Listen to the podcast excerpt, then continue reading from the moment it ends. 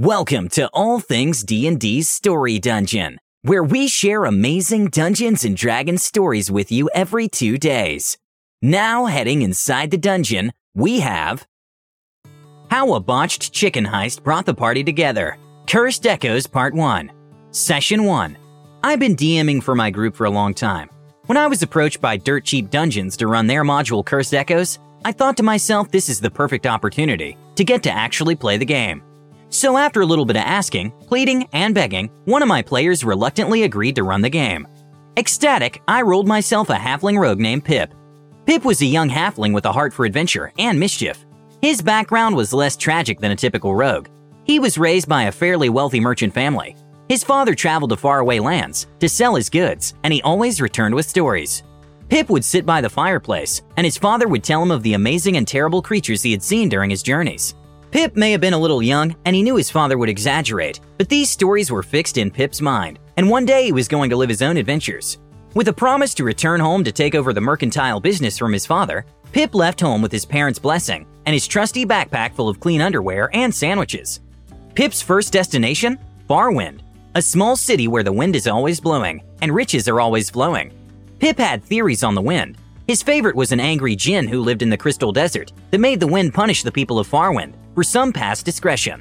Pip tugged the scarf higher up onto his face to combat that biting sand that rode the gusting winds.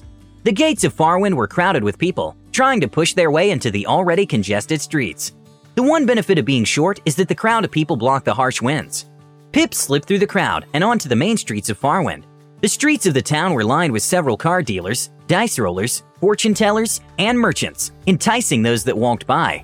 Pip saw a group of men huddled around a card dealer, tossing coins down, confident that this time they would pick the right card.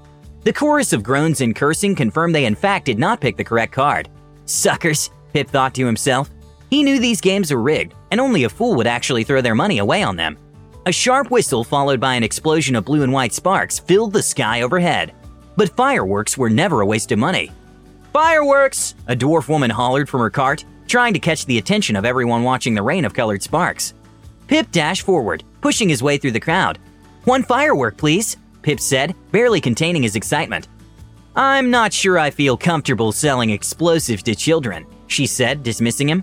Children? I'm a halfling. The dwarf woman leaned over the counter of her rickety cart. Her eyes were bloodshot, and she was having problems focusing on Pip. The pungent smell of alcohol rolled out of her mouth when she spoke, hitting Pip in the face like a fist. Oh, well then, 500 gold. That's absurd. That's not even close to market value, Pip protested. Market value? Well, look at this tiny economist. Supply and demand, boy.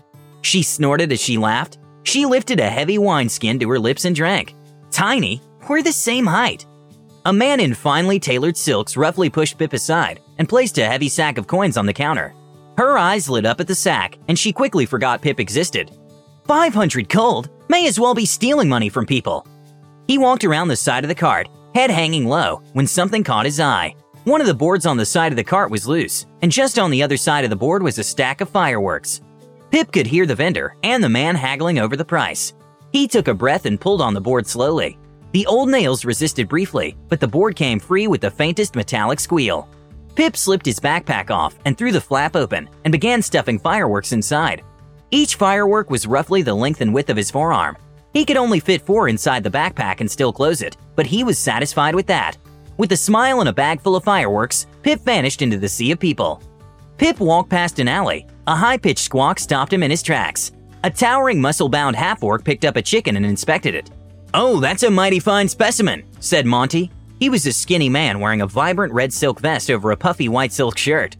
Remember, you just need to get the bird over the white line and you win 50 gold. Pip saw a thin white line of chalk drawn onto the cobblestones 50 feet into the alley. Not an impossible distance, but a challenge for sure.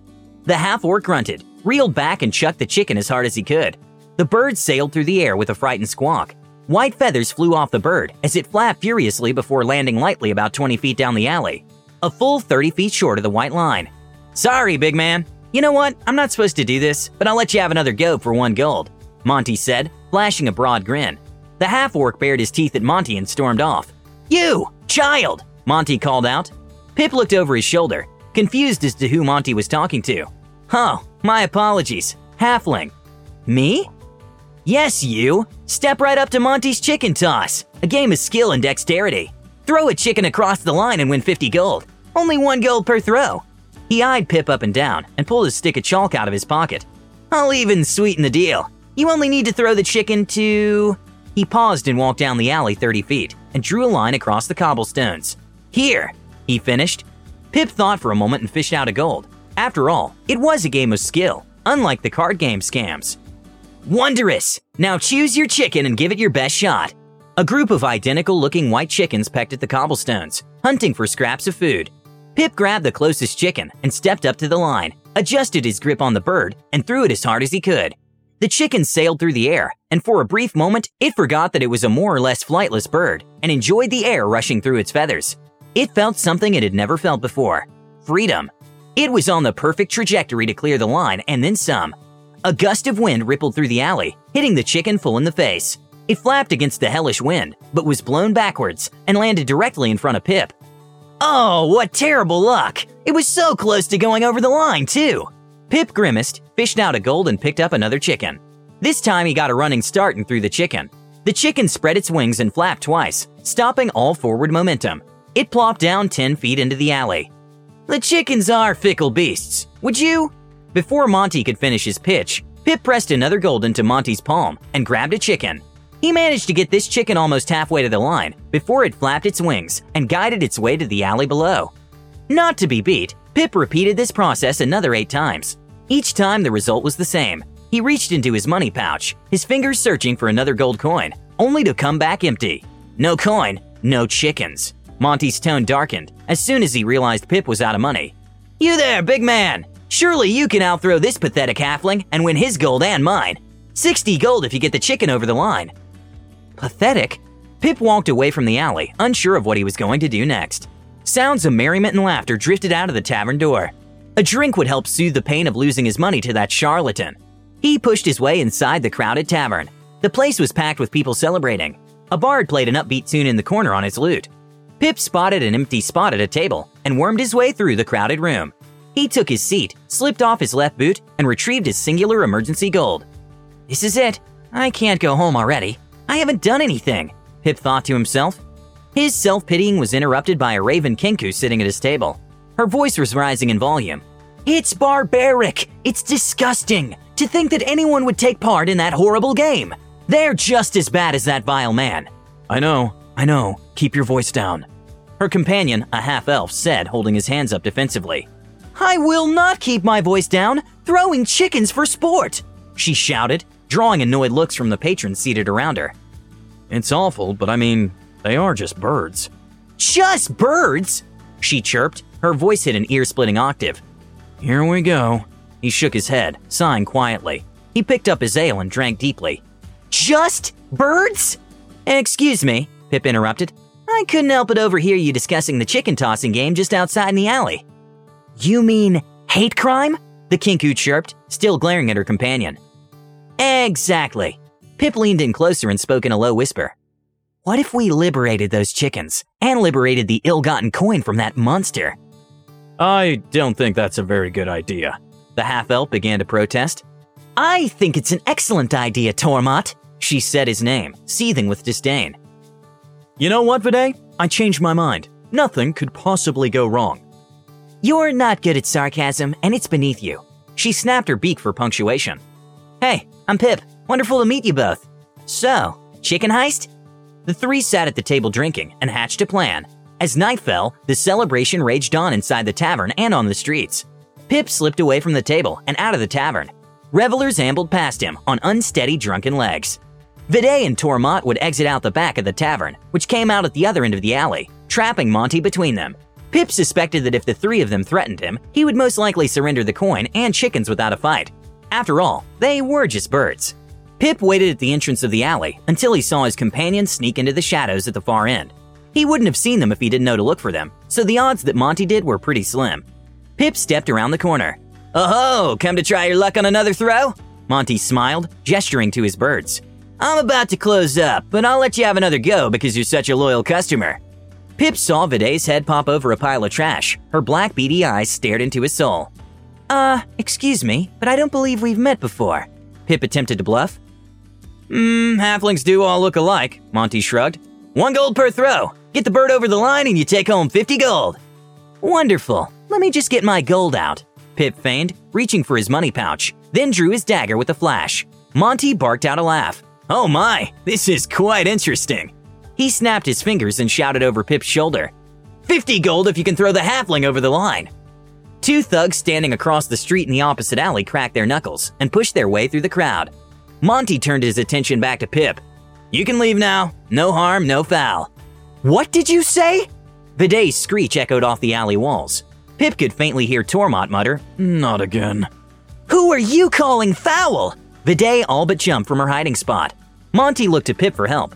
I honestly don't know, Pip said, equally confused. Viday closed the distance, her talon feet clicking rapidly against the cobblestones. Monty drew a dagger and squared off against her. In mid stride, she threw a clawed hand out and sprayed a thick cloud of poison into Monty's face. My eyes! He howled in pain as he slashed out blindly to keep Viday at bay. The two thugs pulled heavy cudgels out of their waistbands and stalked towards Pip. The mouth of the alley was narrow enough that the thugs would have to enter one at a time, or they wouldn't have enough space to swing their cudgels without accidentally hitting each other. Pip slipped his heavy backpack off of his shoulders and slipped into a defensive stance, dagger held forward. One thug didn't waste any time. He charged Pip, swinging the cudgel like a hammer in an attempt to crush Pip's skull. With a savage hollow crack, the cudgel slammed into the top of Pip's head. It was luck that Pip managed to keep his feet and fight off the dark spots swimming across his vision. He could feel a trickle of warm blood down the side of his face. A gap toothed grin spread across the thug's face as he reeled back with the cudgel to finish Pip off. He didn't hear the sharp snap of the bowstring from deeper in the alley, but he did feel the arrow sink into his chest. The grin was replaced with a look of surprise as he looked down at the wooden shaft jutting out of his chest. Tormot had already nocked his next arrow. Viday avoided Monty's clumsy attacks and drove her staff into his stomach. The air in his lungs was evacuated with a pained wheeze, and he collapsed to the floor. Free the chickens, Pip! We'll handle the thugs, she said, stepping over Monty. That is a wonderful idea. Pip thought to himself as he dizzily walked to the chicken cages. He popped them open and waited for the feathered prisoners to make their great escape, but they just clucked at him in confusion. Come on, get out, you're free! Pip reached into a cage to encourage a chicken to move, and got pecked on the hand for his effort. Stupid bird, go! Pip picked up the cage and shook it violently. The chicken fell out with an alarmed squawk. Instead of running, it just pecked the cobblestones at Pip's feet. Well, I tried. Pip snuck over to the wheezing Monty, who was still clutching his ruined diaphragm. They're trained, you idiot! Monty coughed out a harsh laugh. They won't leave for anything! Wait, so it's not a game of skill? There's a sucker born every minute. Pip punched Monty squarely in the jaw, bouncing the man's head off the cobblestone, knocking him out cold. He reached into Monty's vest and pulled out a heavy sack of coins. We should probably get out of here before the guards show up. And if by saying the word guard, it was like Pip had magically summoned them. Men in heavy leather jerkins, wielding short swords, pushed through the revelers and formed a semicircle at the mouth of the alley. Crap. The iron bars rattled shut on the prison cell door. See, I told you nothing would go wrong, Tormot said, taking a seat on the thin cot against the back wall of the cramped cell. Viday paced the cell, muttering to herself. Pip could faintly hear go wrong repeated sarcastically. A quiet voice from the outside of the cell interrupted her pacing. Excuse me, are you the three brave heroes that tried to save some chickens? I'm Gorby, and today is your lucky day. Huh? Pip asked, approaching the bars. He was the same height as the dark blue skinned murdwarf. I've been looking for someone to help me with a little quest, and who better than those that have already shown a propensity for helping those in need? No thanks, Tormot said. You haven't heard the best part yet. You'll get 10,000 gold pieces and a royal favor each upon the completion of your quest. Uh, still no, I'll also pardon you. The whole robbery and attempted murder thing will go away. Or you can hang in the morning. That sounds like a pretty compelling offer to me, Pip said, thrusting his hand through the bars. Name's Pip Fiddleson. Pleasure. Pip looked over his shoulder and could see the hesitation on Tormot's face. What's there to think about?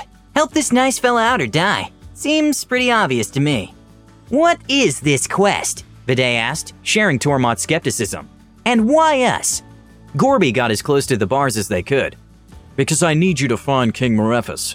I don't trust the locals, and I'm paying for your discretion. You have a few hours before sunrise. I suggest you rest up and set out at first light. The windy woods are not pleasant after nightfall. Your equipment, along with a map, will be waiting for you at the guard's desk. You should start your search at the old Farwind ruins. I'll scout ahead and meet you there. Good luck. Pip turned to Viday and Tormot. See, everything worked out. Thanks for listening to All Things D&D's Story Dungeon. We'd love to have you subscribe and review us on iTunes and Spotify. Catch our new episode exactly after two days. Until next time.